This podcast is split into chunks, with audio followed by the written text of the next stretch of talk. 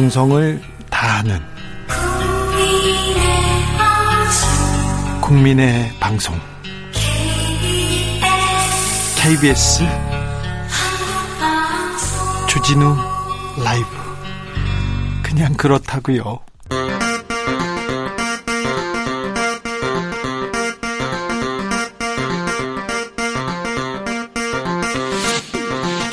주진우 라이브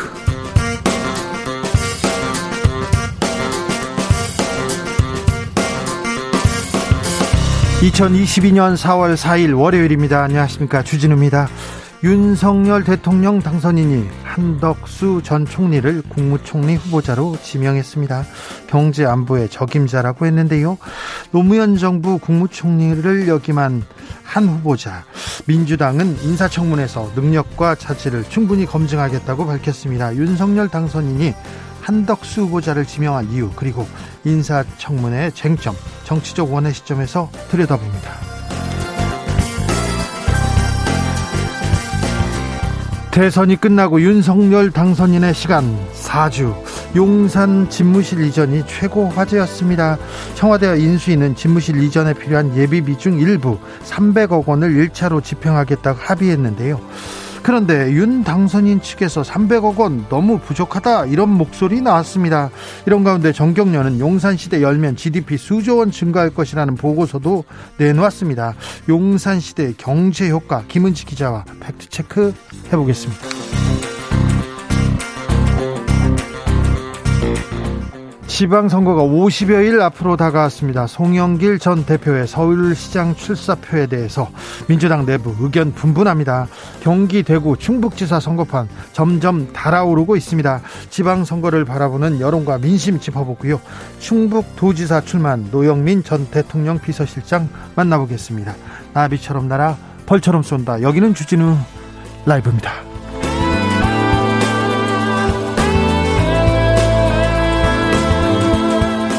오늘도 자중차에 겸손하고 진정성 있게 여러분과 함께 하겠습니다. 새로운 한 주의 시작 어디서 뭐 하면서 주진우 라이브 함께하고 계십니까? 여러분께서 듣고 계신 지역, 아, 여러분의 이름, 애칭 불러드리겠습니다. 그리고 서울 여의도에서 주진우가 어찌 했으면 좋겠다. 주진우 라이브에 바라는 점도 들어보겠습니다. 정치권에 대한 쓴소리 아끼지 말아 주십시오. 주 라이브가 잘 듣고 크게 외치겠습니다. 샵 9730 짧은 문자 50원, 긴 문자는 100원이고요. 콩으로 보내시면 무료입니다. 그럼 주진우 라이브 시작하겠습니다.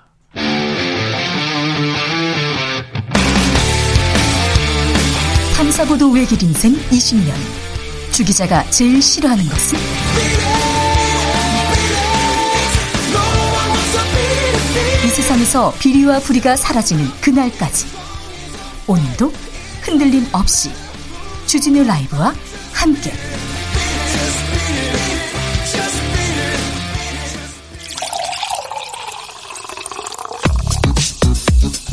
진짜 중요한 뉴스만 쭉 뽑아냈습니다. 주스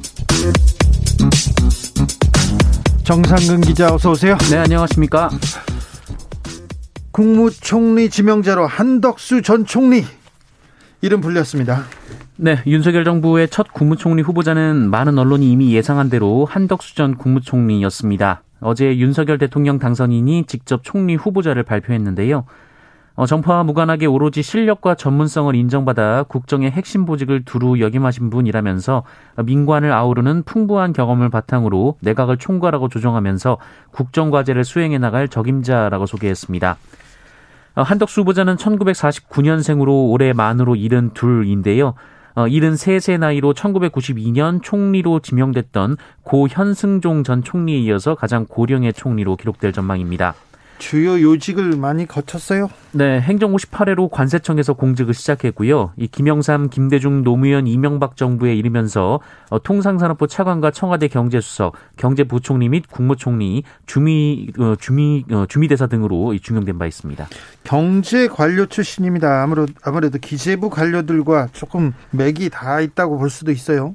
네, 한덕수 후보자는 기자들과 만난 자리에서 현 정부의 소득주도 성장 정책의 부작용이 크다라고 주장했습니다. 한덕수 후보자는 이 소득주도 성장은 최저임금을 급격하게 올린 것에서 상당한 문제가 발생했다면서 어, 기업이 급격히 소 올린 소득을 감당할 수 없으면 고용을 줄이는 식으로 대응할 수밖에 없다라고 주장했습니다. 어, 또한 코로나19 피해 보상을 위한 윤석열 당선자의 50조 원 재정 마련과 관련해서는 이 재정은 국가 재정 정책의 최후 보루라면서 이 재정 지출의 어, 재정 지출을 차입에 의해서만 하는 것은 재정의 건전한 운용 방식이라고 볼 수 없다라는 주장을 하기도 했습니다. 현 정부에 대해서 비판할 수는 있으나 최저임금을 급격하게 올린 것이 기업한테 상당한 문제가 됐다고 하는 지적하셨는데 기업은 지금 최대 수치를 내고 있고 기업은 코로나 시대에서도 잘 된다고 하셨는데 일단 뭐 반대를 위한 반대만을 하시지는 않겠지요. 그런 생각도 해봅니다. 론스타 연루 의혹이 있습니다. 한 전 총리 네, 투기자본감시센터는 한덕수 후보자가 2002년 11월부터 8개월간 이 론스타의 국내 법률 대리인 이 법무법인 김앤장의 고문으로 재직하면서 어, 총 1억 5천여만 원을 받았다라고 밝혔고요. 어, 그러면서 론스타의 외환은행 불법 대, 불법 매각을 은폐한 책임자라고 주장하기도 했습니다. 네. 어, 이에 대해 한덕수 후보자는 로스타 문제에 대해서는 국가정부의 정책 집행자로서 관여한 부분은 있지만 어, 김앤장이라는 사적인 직장에서 관여한 바는 전혀 없다라면서 청문회에서 질문이 나오면 답변을 할 것이다라고 말했습니다. 김앤장 출신입니다. 왜 이렇게 판사님들도 검사님들도 어, 김앤장의 그 법률회사니까 가는데 거기까지는 또 이해하는데 우리 고급 공무원이라고 하지 않습니까? 고위직들이 왜 이렇게 많이 김앤장에 가는지 그 이유에 대해서 그리고 이번 윤석열 정부에서도 김현장 출신이 얼마나 중용되는지 지켜볼 또 관전 포인트이기도 합니다. 김현장이 음 가장 큰 로펌이기도 한데 가장 이상한 일에 많이 관여한 로펌이기도 합니다. 그 내용은 어, 방송에서 차차 하도록 하겠습니다. 어제가 4, 4.3 4.3, 4월 3일이었습니다. 윤석열 당선인 어제 제주 4.3 추념식에 참석했습니다. 네, 어, 윤석열 당선인은 어제 제주에서 열린 제74주년 4.3 추념식에 참석했습니다. 이 보수 정당의 대통령이나 당선인 자격으로는 처음으로 추념식에 참석을 했는데요. 어, 이 자리에서 윤석열 당선인은 무고한 희생자의 넋을 보듬겠다라고 약속했고요. 이 제주 4.3 평화공원이 담고 있는 평화와 인권의 가치가 어, 널리 퍼져나가 세계와 만날 수 있도록 새 정부도 노력하겠다라고 밝혔습니다. 네. 어, 김부겸 국무총리도 이날 추념식에 참석했는데요. 이 김부겸 총리는 올해부터 희생자와 유족에 대한 보상이 시작되고 추가 진상 조사가 이루어진다라고 강조했습니다. 그런데 윤석열 당선인과 김부겸 총리 지각했습니까? 어, 행사장에 늦게 도착을 했던 것은 아닙니다. 어, 윤석열 당선인도 그렇고 김부겸 총리도 어, 모두 10시 전에 행사장에 도착한 상태였는데요. 어, 그런데 윤석열 당선인이 이 추념식 직전에 도착을 한 것으로 전해졌습니다.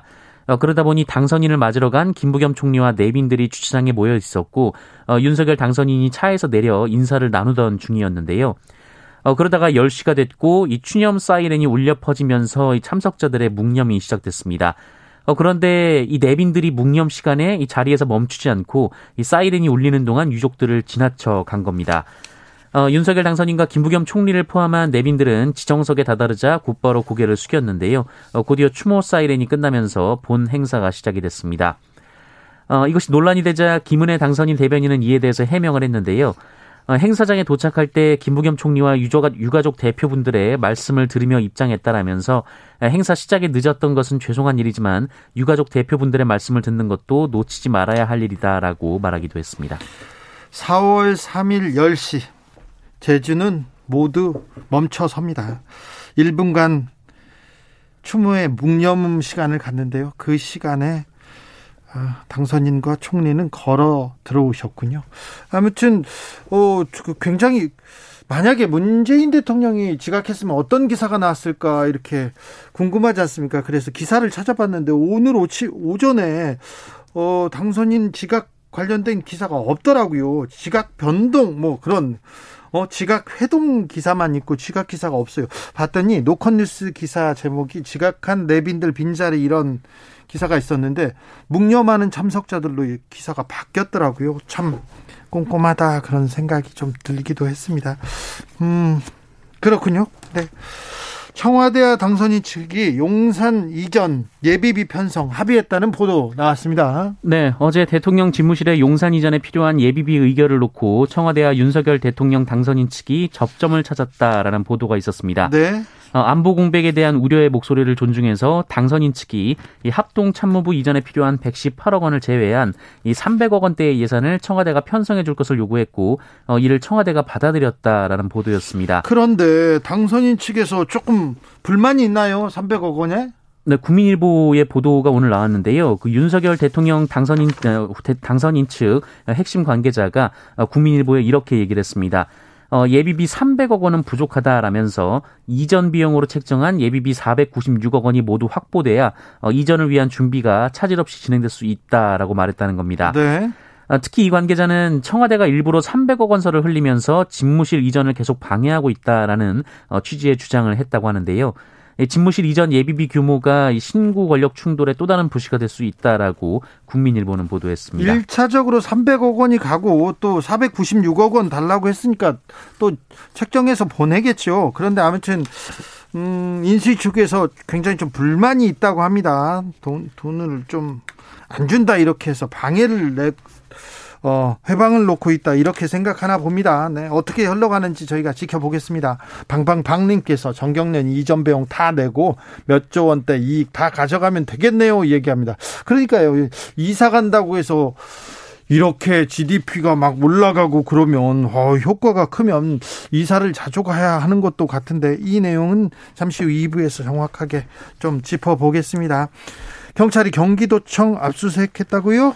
네, 더불어민주당 이재명 상임고문의 배우자 김혜경 씨의 법인카드 유용 의혹을 수사해온 경찰이 오늘 오전 경기도청을 압수수색했습니다. 아, 경찰은 이번 압수수색을 통해서 이 김혜경 씨가 경기도 법인카드를 사적으로 유용했는지 여부를 포함해서 이 정당과 시민단체 등이 제기한 의혹 전반에 대한 사실관계를 확인할 방침이다라고 밝혔습니다. 네. 앞서 국민의힘은 지난해 12월 이재명 상임, 상임고문과 어, 김혜경 씨 그리고 이 전 총무과 별정집 5급 배모 씨 등이 3명을 직권남용과 국고 손실 등 혐의로 고발한 바 있습니다. 이 국민의힘은 김혜경 씨가 이재명 상임고문이 경기도지사로 근무하던 2018년부터 3년간 이 배모 씨를 수행비서로 두면서 이 배모 씨를 이용해 공무원을 사적 심부름에 동원했고 또 개인 음식값을 경기도 법인카드로 결제했다는 의혹 등을 주장한 바 있습니다. 경찰이 배모 씨에 대해서 출국 금지를 요청해 놓고 수사를 지금 속도 내고 있다고 하죠. 네, 앞으로 이 수사는 어떻게 흘러가는지도 저희가 자세히 아, 들여다보고 전해드리겠습니다. 송영길 전 민주당 대표 서울시장 출마 선언한다고 하는데 내부 민주당 내부의 반발 만만치 않습니다. 네, 김민성 민주당 의원은 오늘 오전 기자회견을 열고 이 송영길 전 대표를 향해서 이 동일 지역구 연속 4선 출마 금지 약속을 선도하고 이 차기 총선 불출마를 선언하며 촉발한 86 용태론에 대한 대국민 설명과 양해가 필요하다라며 이 하산 신호를 내린 기수가 갑자기 나홀로 등산을 선언했다라고 비판했습니다. 이 서울시장 출마를 고심 중인 박주민 민주당 의원은 이 송영길 전 대표 출마에 대해서 어, 상당히 많은 의원들이 반대하는 것 같다라고 말했고요. 또 이재명 상임 고문의 지원설도 어, 사실이 아니다라고 주장하기도 했습니다. 또 우상호 민주당 의원도 TBS 라디오 인터뷰에서 어, 유력한 전 당대표가 경선하자고 버티고 있는데 바깥에 참신한 분이 어떻게 들어오나라고 말했고요. 이낙연 전 대표도 한참 후배와 경선을 하겠는가라고 주장하기도 했습니다. 이낙연 전 대표도 후배하고 경선하면 안 되나요? 그리고 상당히 많은 반발이 있는데 이 부분은 경선에서 풀어질 텐데 이렇게 전략으로 공천하거나 그러진 않을 텐데 민주당에서 서울시장을 어떻게 결정하는지 주요 이번 지방선거의 관전 포인트입니다. 코로나 확진자 좀 줄었습니다. 네, 오늘 코로나19 신규 확진자 수는 12만 7,190명으로 어제보다 10만 명 이상 줄었습니다. 어, 주말 검사 건수 감소 영향으로는 보이지만 이 지난주 월요일과 비교해봐도 6만여 명 가까이 줄어서 감소세에 접어든 것으로 보입니다. 어, 위중증 환자는 1,108명이었고요. 사망자는 218명이었는데요. 어, 정부는 위중증 환자나 사망자의 규모도 감소하는 경향이 나타나고 있다면서 금주 또는 다음 주부터 꺾이기 시작할 것이다라고 보고 있습니다. 12만 명대 40여일 만에 최소라고 합니다. 너무 많이 나왔어요, 그동안. 지금 일본이 하루에 4만 7천 명대이기 때문에 일단은 일본 수준까지는 줄이고 더 줄여야 될 것 같습니다. 다른 나라에선 새로운 변이가 등장해서 긴장감이 돌고 있는데, 아, 이건 어떻게든 좀 막아야 될 텐데, 걱정입니다. 공군 훈련기 조종사들의 연결식 오늘 엄수됐습니다. 네, 이 지난주 금요일 경남 사천에 있는 공군 제3훈련 비행단에서 이륙한 KT-1 훈련기 두 대가 공중에서 추돌한 사건이 있었습니다. 어, 이 사고로 훈련기 안에 조종사 4명이 모두 숨졌는데요. 어, 이들에 대한 연결식이 오늘 오전 열렸습니다. 이 부대 내 안창남 문화회관에서 열린 연결식에는 박인호 공군 참모총장, 어, 고인의 유족, 동료 조종사, 동기생, 부대원 등이 참석한 가운데 부대장으로 엄수가 됐습니다. 어, 순직한 이장희 교수와 전용한 교수는 공군 베테랑 조종사 출신으로 전역 후에도 후배 조종사 양성을 위해 어, 최선을 다했다고 공군은 소개했고요. 또 순직한 정종혁 대위와 차재영 대위는 어, 지난해 공사 69기로 임관했으며 이바 임무를 헌신적으로 수행해왔다고 그는 밝혔습니다. 북한이 서욱 국방부 장관에 대한 비판 발언 쏟아내고 있어요. 네, 지난 1월 서욱 국방부 장관은 미사일 전략 사령부 개편식에서 이 북한의 미사일 발사 징후가 명확할 경우 발사 원점과 지휘, 지원 시설을 정밀 타격할 수 있는 능력과 태세를 갖추고 있다. 어, 이런 입장을 밝힌 바 있습니다. 네. 어, 그러자 북한이 거친 비난 담화를 계속 쏟아내고 있는데요. 어, 특히 북한의 실세 중 한 명으로 꼽히며 이 김정은 북한 국무위원장의 동생인 어, 김여정 노동당 부부장도 어제 개인 명의 담화를 통해서 어, 남조선은 국방부 장관이라는 자가 함부로 내뱉은 망언 때문에 심각한 위협에 직면하게 될 수도 있다라는 입장을 밝혔습니다. 협박이네요. 네, 또 김정은 국무위원장의 의중을 담았다는 듯이 위임에 따라 엄중히 경고한다라고 얘기를 했고요. 또 참변을 피하려거든 자숙해야 한다라고도 말했고 어, 서욱 장관을 뭐 대결광 어, 그리고 심지어 쓰레기라는 식의 거친 표현도 쓰기도 했습니다. 어, 그리고 북한 군 서열 1위인 이 박정천 노동당 비서도 군사 대응을 경고하는 담화를 냈고요. 어, 이 담화들을 공식 매체를 통해 보도까지 했는데요. 예, 북한의 이런 협박이 말에 그치지 않고 또 행동으로 이어질 수 있다는 우려가 나오고 있습니다. 자, 김여정 이 직접 얘기를 하기 시작했고 그리고 또 뭐 위임이라고 얘기하고 또 주변에서도 또 얘기를 하기 시작한 거면 북한에서 좀 도발 징후가 보인다고 이렇게 생각하셔야 될 것 같습니다. 4월에 핵실험설도 있고요. ICBM도 또 쏠 수도 있다고 말하는 전문가들이 많습니다. 아, 북한의 도발이 한반도에, 한반도에 또 찬, 찬물을 끼얹지는 말아야 될 텐데. 아무튼, 뭐, 잘 준비하고 있고, 잘 준비하고, 이게 대결로 가고, 이렇게, 어, 더 거친 발언, 비방으로 가고, 그러지 말아야 되는데, 아, 올 봄은 또 어떨지. 네, 좀 걱정이 됩니다. 네.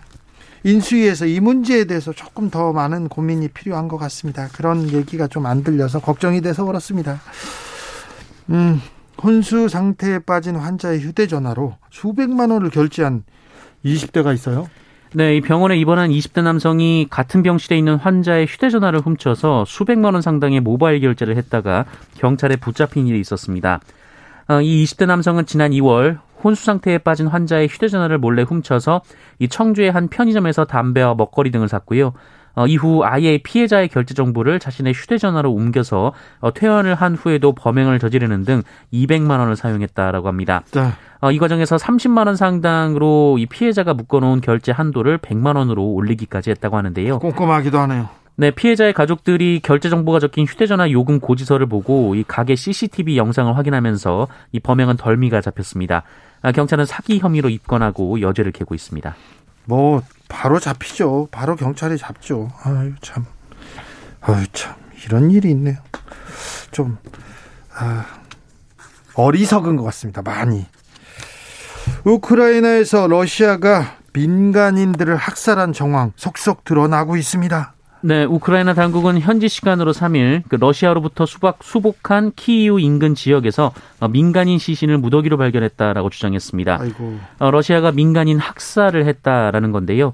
특히 이 북서부 외곽 도시 부차라는 곳에서는 이 대개 대형 어, 무덤 두 개에서 270여 명이 이르는 거주민 주검이 매장된 채 발견됐다라고 합니다. 그리고 길거리에서도 손발이 묶여서 처형된 이들 30여 명이 발견된 것으로 전해지고 있습니다. 어, 이에 서방 세계가 격분하고 있는데요. 이 토니 블링컨 미국 국무장관은 러시아의 만행에 대해 어, 추가 조처가 필요할 것이다라고 말했고요. 예, 러시아산 에너지 수입 금지에 소극적이었던 독일도 어, 푸틴과 그 지지자들은 학살의 결과를 체감하게 될 것이다라며 강경한 입장을 밝혔습니다. 이 프랑스 또한 이 대러시아 추가 제재를 주장하기도 했습니다. 어, 러시아 측은 이 공개된 영상은 서방 언론을 위해 우크라이나 정부가 연출한 것이다라고 주장했고요. 이 부차를 점령했던 러시아군은 지난달 30일 모두 철수했으며 이 점령 기간 민간인들은 자유롭게 마을을 돌아다니거나 대피했었다라고 주장하기도 했습니다. 주장인데 이건 거짓 주장입니다. 어, 키우 일부가 이렇게 다시 러, 우크라이나 아, 군인들한테 이렇게 수복이 됐는데 거기에 있는 할머니 한 분이 100세에 가까운 할머니 한 분이 히틀러도 겪어봤고 스탈린도 겪어봤는데 푸틴이 가장 나쁜 악당이라고 얘기를 하는 게또 기억에 남습니다. 주스 정상근 기자 함께했습니다. 감사합니다. 고맙습니다. 8049님께서 청주 오창에서 저녁 준비하면서요 언제나처럼 함께합니다. 새로운 정권 기대보다는 걱정이 앞서는 몇몇 공약들 주진우 라이브에서 더 자세히 면밀히 다뤄주셨으면 합니다. 다양한 방면에 뉴스를 접하지 못하는 어르신들도 옳은 소리, 바른 소리, 다양한 소리에 귀 기울일 수 있도록 부탁드립니다. 얘기했고요. 숲사이 파란 하늘님께서 주 기자님께서 거취를 표명하시기 전에 단 1분이라도 애청하려고 귀 쫑긋하고 경청합니다. 아유, 저는 어디 안 갑니다. 걱정하지 마세요. 네. 전 잘 있습니다. 네. 걱정하지 마세요. 네. 걱정하지 마세요를 두 번이나 얘기한다는 건 걱정된다는 말이 아니라는 거예요, 진짜로. 교통정보센터 다녀오겠습니다. 이현 씨.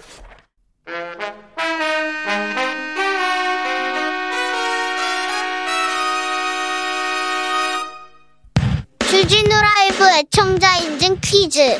슈라를 처음부터 끝까지 잘 듣기만 하면 선물이 팡팡. 여러분이 슈라를 얼마나 사랑하는지 확인해 보기 위해 애청자 인증 퀴즈를 준비해 보았습니다. 지난 방송 중 한 부분을 짧게 들려드릴 텐데요. 잘 듣고 뻐꾸기 소리에 가려진 단어를 맞춰주시면 됩니다. 그럼 문제 드릴게요. 2022년 4월 1일 금요일 기자들의 수다 코너입니다. 네, 연합뉴스의 경우는 이제 2008년 4월 2일자 이 스위스 국제방송을 인용해서 보도를 했는데, 예, 명작 동화 알프스 소녀 네, 아실 겁니다. 네. 실존 모델인 할머니가 스위스 루에탈이란 마을에서 여생을 보내고 있다 이렇게 보도를 했는데요. 역시 이 만우절 오보에 당했고요. 네. 알프스 소녀 다음에 나올 단어는 무엇일까요? 보기 드릴게요. 1번 아로아, 2번 하이디, 1번 아로아, 2번 하이디. 보내실 곳은 샵9730 짧은 문자 50원, 긴 문자는 100원입니다. 지금부터 정답 보내주시는 분들 중 추첨을 통해 5만원 상당의 편의점 상품권 보내드립니다. 주진우 라이브 애청자 인증 퀴즈 내일 또 만나요.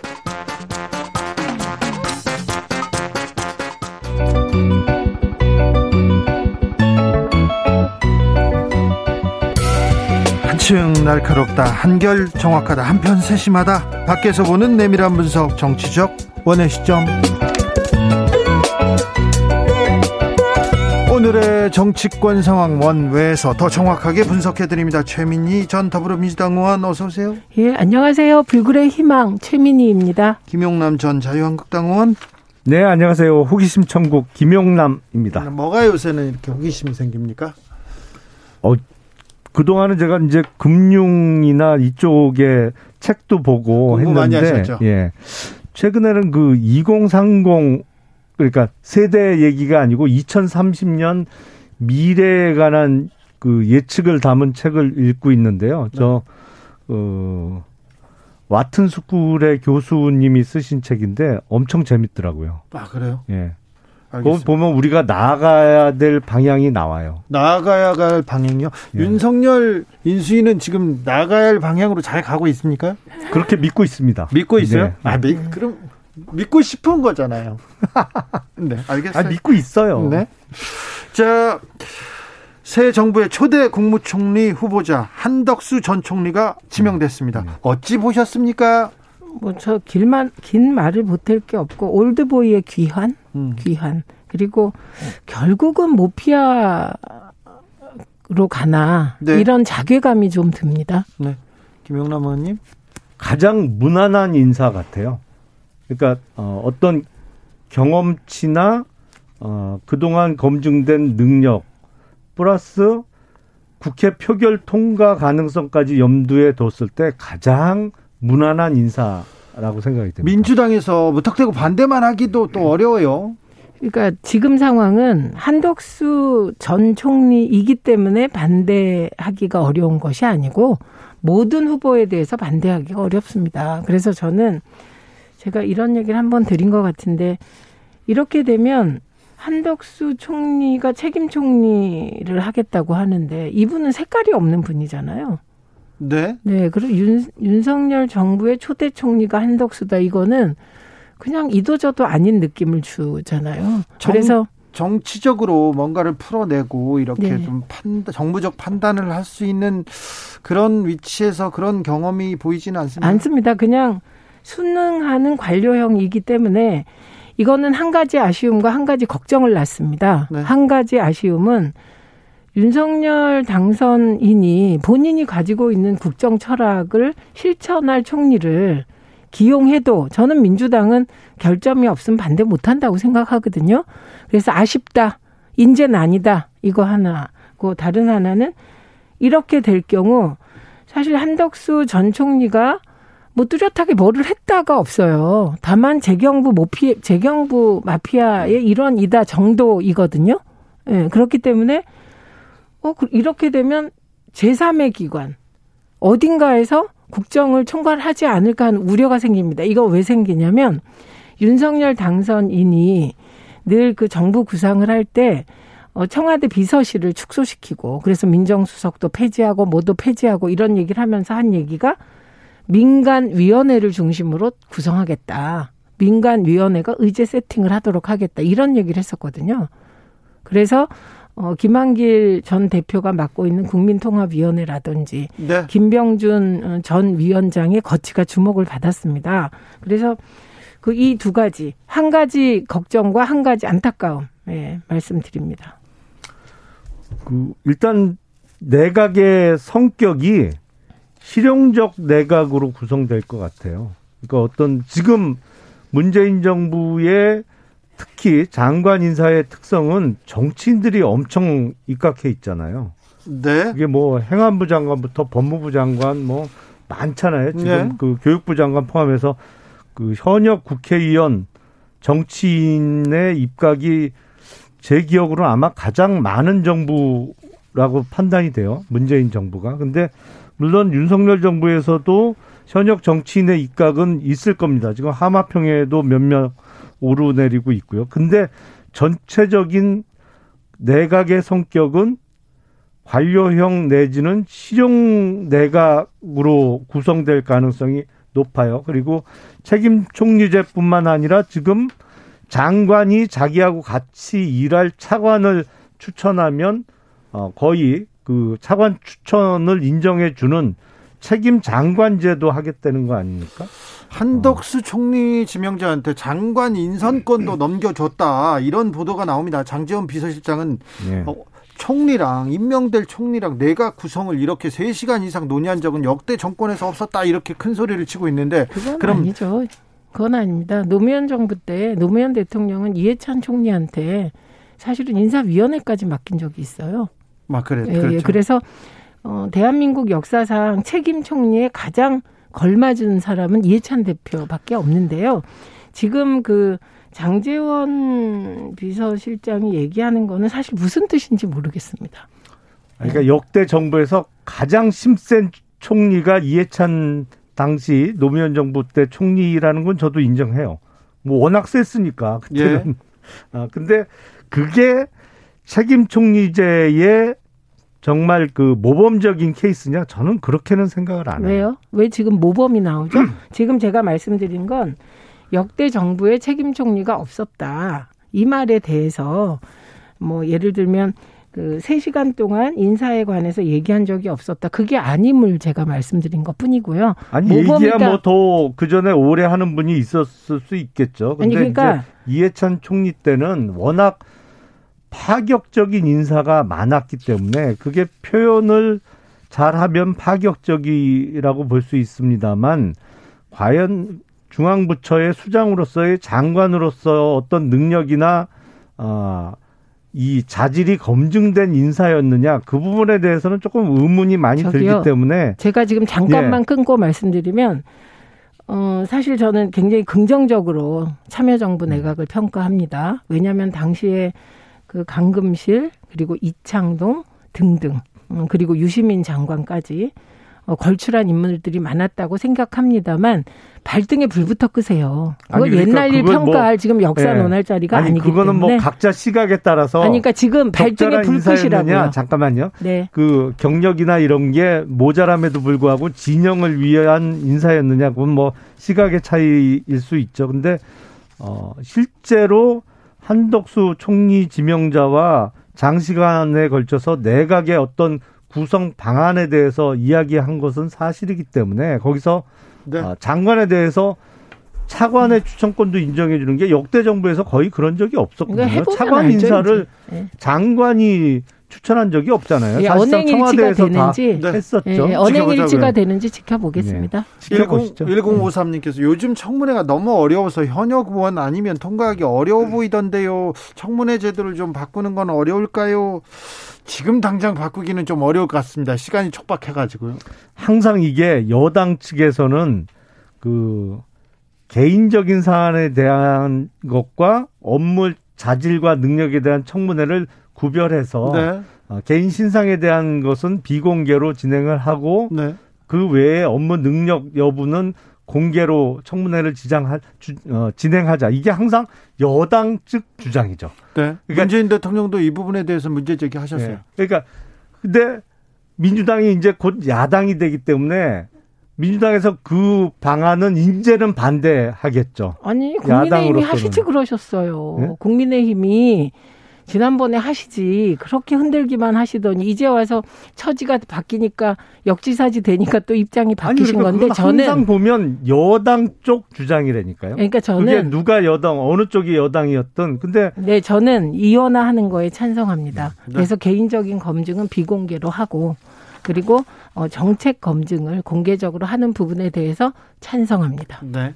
근데 문재인 대통령께서는 뭐 인사청문 보고서 채택 안 된 장관을 제 기억으로 한 20명도 훨씬 넘게 임명 강행을 하셔서 사실은 인사청문회 무용론이 제기가 됐었죠. 아, 근데 이건요. 국민의힘이 너무 흔들고 적격자도 부적격이라고 몰고 그 흔들기를 얼마나 했느냐를 음. 반증하는 것이기도 하죠. 이번에 네. 이제 민주당이 야당 됐으니까 어떻게 하시는지 두고 보죠. 뭐. 볼까요? 네, 그 네, 관전 민주당은- 포인트입니다. 예, 민주당은 팩트에 기반해서 잘 하시기 바랍니다. 자, 윤, 윤석열 당선인 용산시대 오늘 예비비가 300억 원, 300억 원 먼저 지급하겠다고 서로 합의를 했나 봐요. 그런데 이 돈이 부족합니까?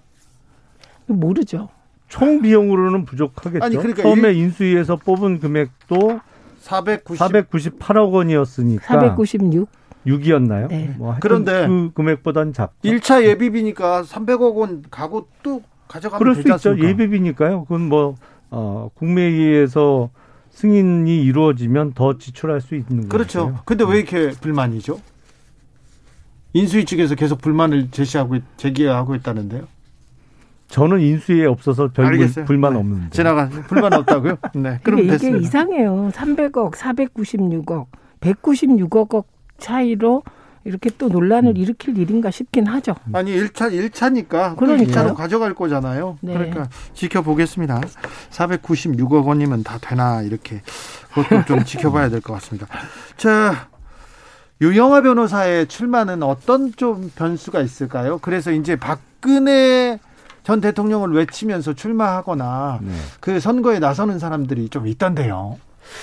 그러니까 유영아 변호사가 대구시장에 출마하면서 선거 구도상 졸지에 김재원 전 의원이 친박이 아닌 것처럼 비춰지게 생겼어요. 아 그래요? 그분이 친박 중에 친박 아니 아니었나요? 그러니까요. 뭐 어, 박근혜 정부 시절에 청와대 정무수석도 했고 그 전에 박근혜 대통령 집안과도 굉장히 또 뭐 가까웠죠. 아니 그러니까 근데 당연히 그래서 홍준표 의원과 김재원 전 의원이 소위 얘기하자면 뭐 친박 비박 이 구도로 대구시장 경선이 철- 치러질 거로 예상을 했는데 그 유영아 변호사가 선거를 출마하면서 그건 뭐 친박도 아니고 찐박이잖아요. 그렇죠. 이제 진박에서 더 더 넘어갔죠. 그러니까요. 찐박 좋네요. 예. 네. 그러니까 이게 선거 구도가 결과적으로는 이렇게 되면 홍준표 의원이 유리해졌다고 볼 수밖에 없죠. 네, 김재원 의원이 의문의 1패 맞는 것 같고요. 그다음에 의문의 1승 홍준표 어, 의원 맞는 것 같습니다. 그런데 저는 기준을 세워야 한다고 생각합니다. 18대 어, 국회 때 친박 연대가 생겼죠. 아마 그때죠. 그게 18대죠. 그리고 어 20대 국회의원 선거 때 진박 간별 옥새 들고 나르샤 때 유영하 변호사가 아마도 송파에 출마하려다가 실패했던 네. 그런 일이 있습니다. 그런데 상황을 보면 박근혜 전 대통령은 사면 복권된 거지. 그 과거에 국정농단에서 탄핵된 대통령이 아닌 건 아닌 거거든요. 네. 그렇기 때문에 지금 벌이는 찐박 논쟁은 무의미하다.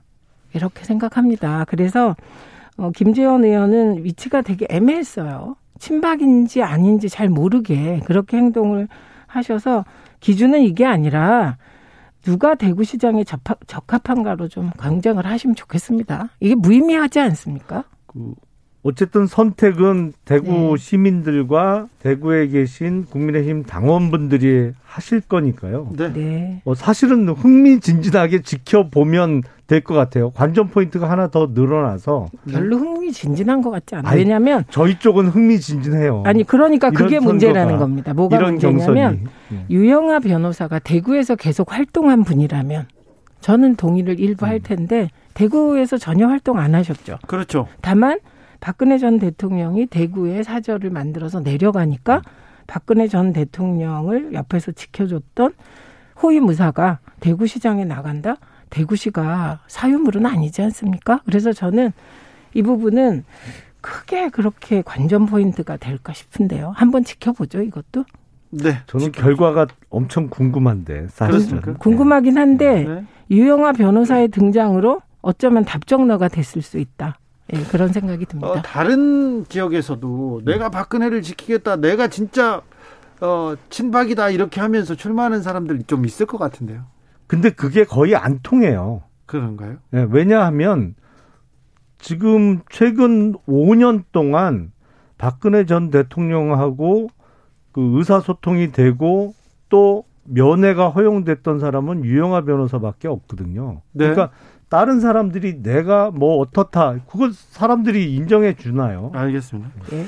민주당으로 가보겠습니다. 민주당 서울시장 후보는 누가 되는 겁니까? 어떻게 돼 가고 있습니까? 이건 뭐 당원과 지지자들의 뜻에 따라 결정될 겁니다. 왜냐하면 민주당의 경선 룰이 5대5거든요. 네. 당원과 여론조사 네. 5대5고 그 누구도 국민의 뜻을 거스를 수는 없다. 이 원칙은 흔들리지 않습니까? 네, 저는 경선해야 된다고 생각합니다. 그래요? 힘들수록 원칙대로 가야 합니다. 네. 정봉주 전 의원도 서울시장 출마 얘기가 있던데 그러니까 그런가요? 경선해야죠. 예, 예. 네, 잘 모르겠습니다. 근데 음, 그렇게 출마하겠다는 의사를 가진 사람이 여럿일수록 네. 예, 원칙에 따라 경선하면 될 것 같고 그 경선 룰에 여론조사에서 어떤 후보가 20%인가 25%를 더 얻어서 앞서가면 네.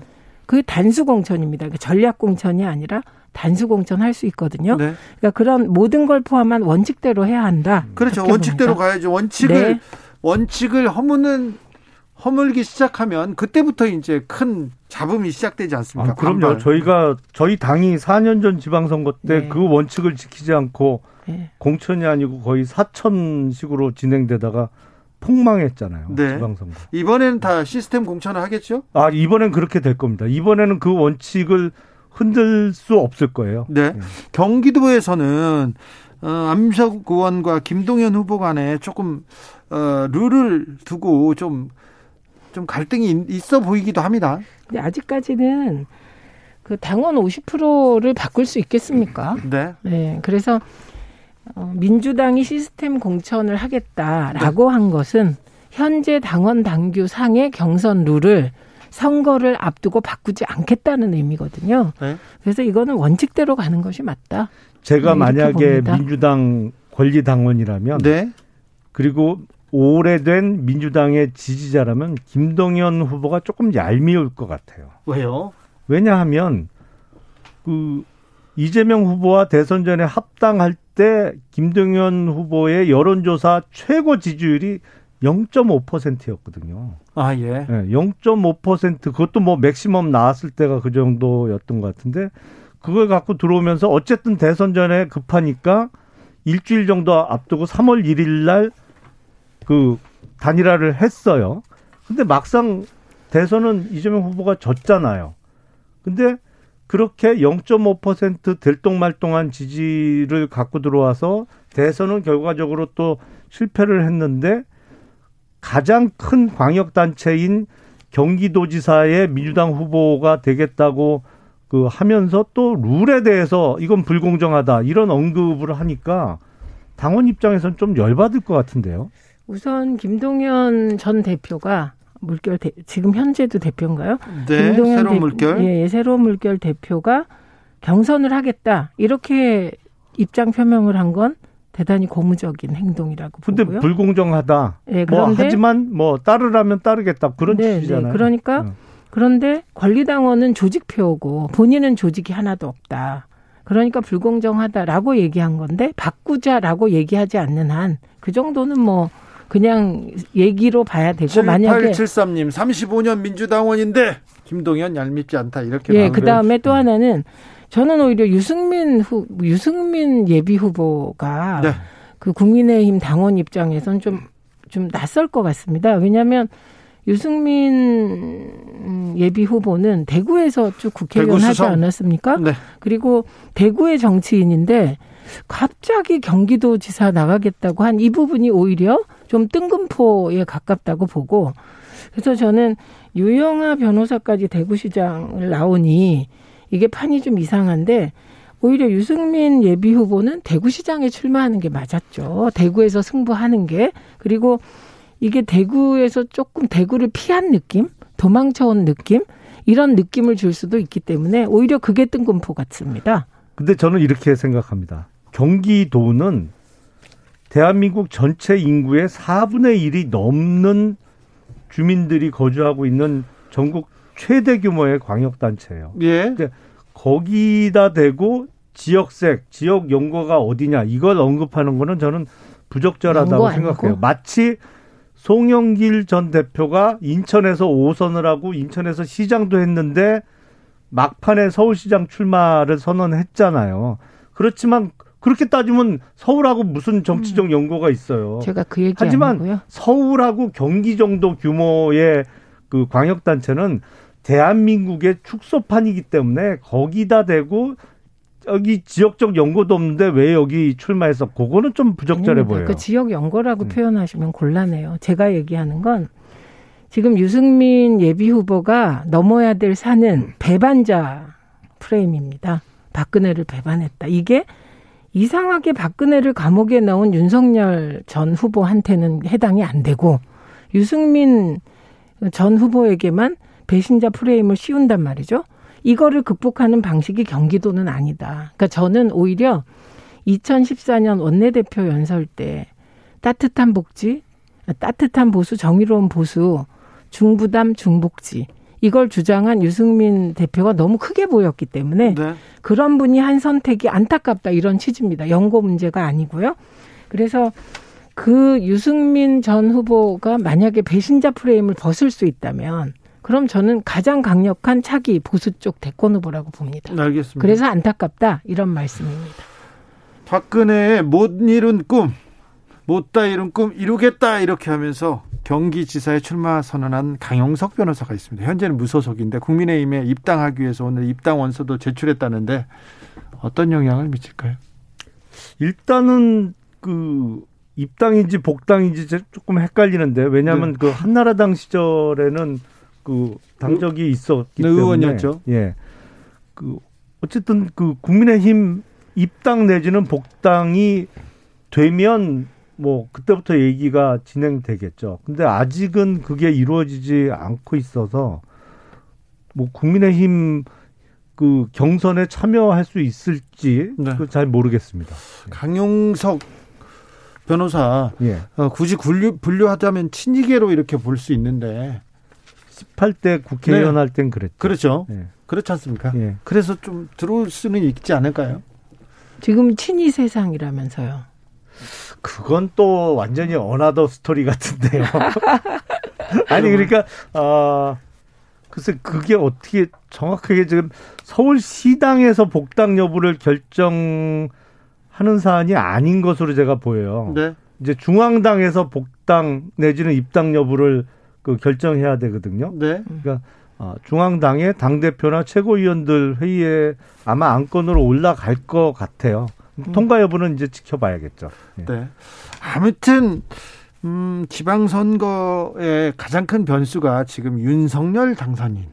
그렇죠. 그리고 윤심. 네, 윤심이 어디로 가느냐. 그리고 윤이 어떤 사람들을 임명하느냐에 따라서 이번 중앙 지, 지방선거에 가장 큰 변수가 거기서 나올 가능성이 커요. 맞습니다. 아니 공천은 전혀 그 영향을 안 받을 거고요. 아, 그래요? 공천은 정말 룰대로 갈 수밖에 없는 상황이기 때문에. 아이 의원님 지금껏 다 룰대로 원칙대로 시스템대로 한다고 해놓고 다 그렇게 했지 않습니까? 아니 요번엔 그거 안 될 거예요. 요번에는 근데- 특히 단체장 공천을 전략 공천으로 이렇게 내려 소위 내려 찍는 공천은 못 할 겁니다. 근데 본선에 있어서 가장 큰 요인은 뭐냐? 역시 5월 10일 날 취임해서 새 정부를 시작할 때 네. 윤석열 당시 이제 6월 1일 지방선거 기준으로는 윤석열 대통령이죠. 예. 윤석열 대통령과 윤석열 정부가 초반에 어떤 모습을 국민들, 국민들께 보여드리느냐. 그게 가장 큰 지방선거 본선거 결과의 변수죠. 맞습니다. 우선 첫째는 대통령과 영부인이 어디 살 건가 네. 이에 따라 많이 달라질 것 같고요. 네. 어, 그리고 두 번째는 청문회 전국입니다. 네. 그러니까 5월 10일 전에 사실 내각 구성이 다 끝나서 언론에 발표가 됩니다. 그때부터는 보통의 검증의 경우. 시간이죠. 예, 그런 검증의 시간이 시작되기 때문에 과연 어떤 사람을 할 것인가 이게 문제인데 딜레마는 한덕수 총리식이라면 네. 청문회는 맥이 빠지겠지만 정부 왜 바꿨냐? 차라리 문재인 정부를 지속하지. 이명박 정부를 지속하지. 노무현 정부로 돌아가지. 이런 문제 제기를 할 수 있으니까 민주당 입장에서는 그 부분을 이제 검증 포인트로 잡을 수 있을 것 같고요. 새로운 기대를 하게 되니까 새 정부에는. 네. 그래서 새로움이 없는 내각은 또 내각대로. 그리고 만약에 새로운 사람을 기용했을 땐 철저한 검증을 사전에 해야 될 것 같은데 조금 걱정되는 건 이게 사전 검증을 민정을 안 만들고 안 하실 테니까 그 검증은 국정원이 하나 검찰이 하나 이런 걱정은 좀 됩니다. 그 다음에 또 하나의 포인트가 어, 김호수 총장이 그 자리에 있냐 쫓겨나냐, 그렇죠. 공수처장이 그 자리에 있냐 쫓겨나냐, 하여튼 이런 변수들이 좀 있는 것 같습니다. 네. 그리고 어, 아무래도 공천 과정에서 공개적으로 어, 대통령이 관여하기는 어렵 지 않을까 합니다. 아니, 그리고 근데- 걱정되는 거 오히려 이준석 대표가 지금 장애인 단체하고 저렇게 싸우고 있으니까 그게 더 걱정 아닙니까? 사실은 지방선거를 앞두고 지금 보면 광역단체장 후보도 뭐랄까요. 좀 더 뭐 영입을 하던 아니면 당내 인사 중에 어, 출마를 권유해서 내 그 활성화시킬 필요가 있는 광역단체가 있거든요. 네. 근데 그 부분에 대해서 별다른 그 작업이 이루어지는 것 같지가 않아요. 그러게요. 자, 우리 당의 그 새로운 비전을 보여줄 수 인물 있는 인물들을 앞에 내세워서 그 사람들로 선거를 치른다. 이런 새 얼굴도 왔다. 이런 얘기를 해야 되는데 그런 얘기는 하나도 없어요. 그러니까 국민의힘이 그래서 저는 지금 대표가 장애인 단체하고 갈등할 때가 아닌 것 같고요. 민주당의 경우는 사실은 경기지사도 보면요. 이게 이제 5월 10일이 어, 대통령 이제 그 취임. 취임하시잖아요. 그게 가장 큰 위기 요인이죠, 민주당은. 허니문 기간에 본격 진입하니까. 네. 그런데 경기도지사도 후보군을 보면 후보군이 쟁쟁해요. 김동연 전 부총리도 사실은 나름 자기 가치를 갖고 있고 안민석 의원도 그렇고 오선. 네 조정식 의원도 오선. 나름 자기 색깔이 있는 사람들이 있긴 합니다. 그리고 서울시장 선거도 물밑에서 여러 후보뿐만 아니라 사실은 송영길 전 대표나 이낙연 전 대표도 일부에서 강력하게 밀더라고요. 그렇죠. 거기에 박주민 의원 그리고 특히 김진애 의원 같은 경우는 사실 컨텐츠는 단단하죠. 그래서 이런 라인업에 오세훈 시장 혼자 있는 것이잖아요. 서울시가. 근데 경기지사도 지금 유승민 후보와 그다음에 강용석 후보? 아니 거기는 아직 당에 입당이 안 됐기 때문에 어, 국힘 쪽의 경기도지사 후보는 유승민 전 의원, 왜 강용석 심재철- 변호사 얘기 나오면 아니, 아니, 얼굴이, 그러니까 아직 얼굴이 어두워지세요? 아니 입당이 되면요 당연히 포함되는 거죠. 근데 어, 공식적으로는 네. 김은혜 대변인도 유승민. 전 의원 그리고 심재철 전 국회 부의장, 아 김은혜 대변인. 아, 함진규 전 의원 그리고 그 김은혜 의원은 4월 6일까지 결정을 해야 됩니다. 저희가 그러네요. 광역단체장 공천을 4월 6일까지 받거든요. 마무리할까요? 내일? 모레까지 알겠습니다. 지켜보면 알 수 있죠.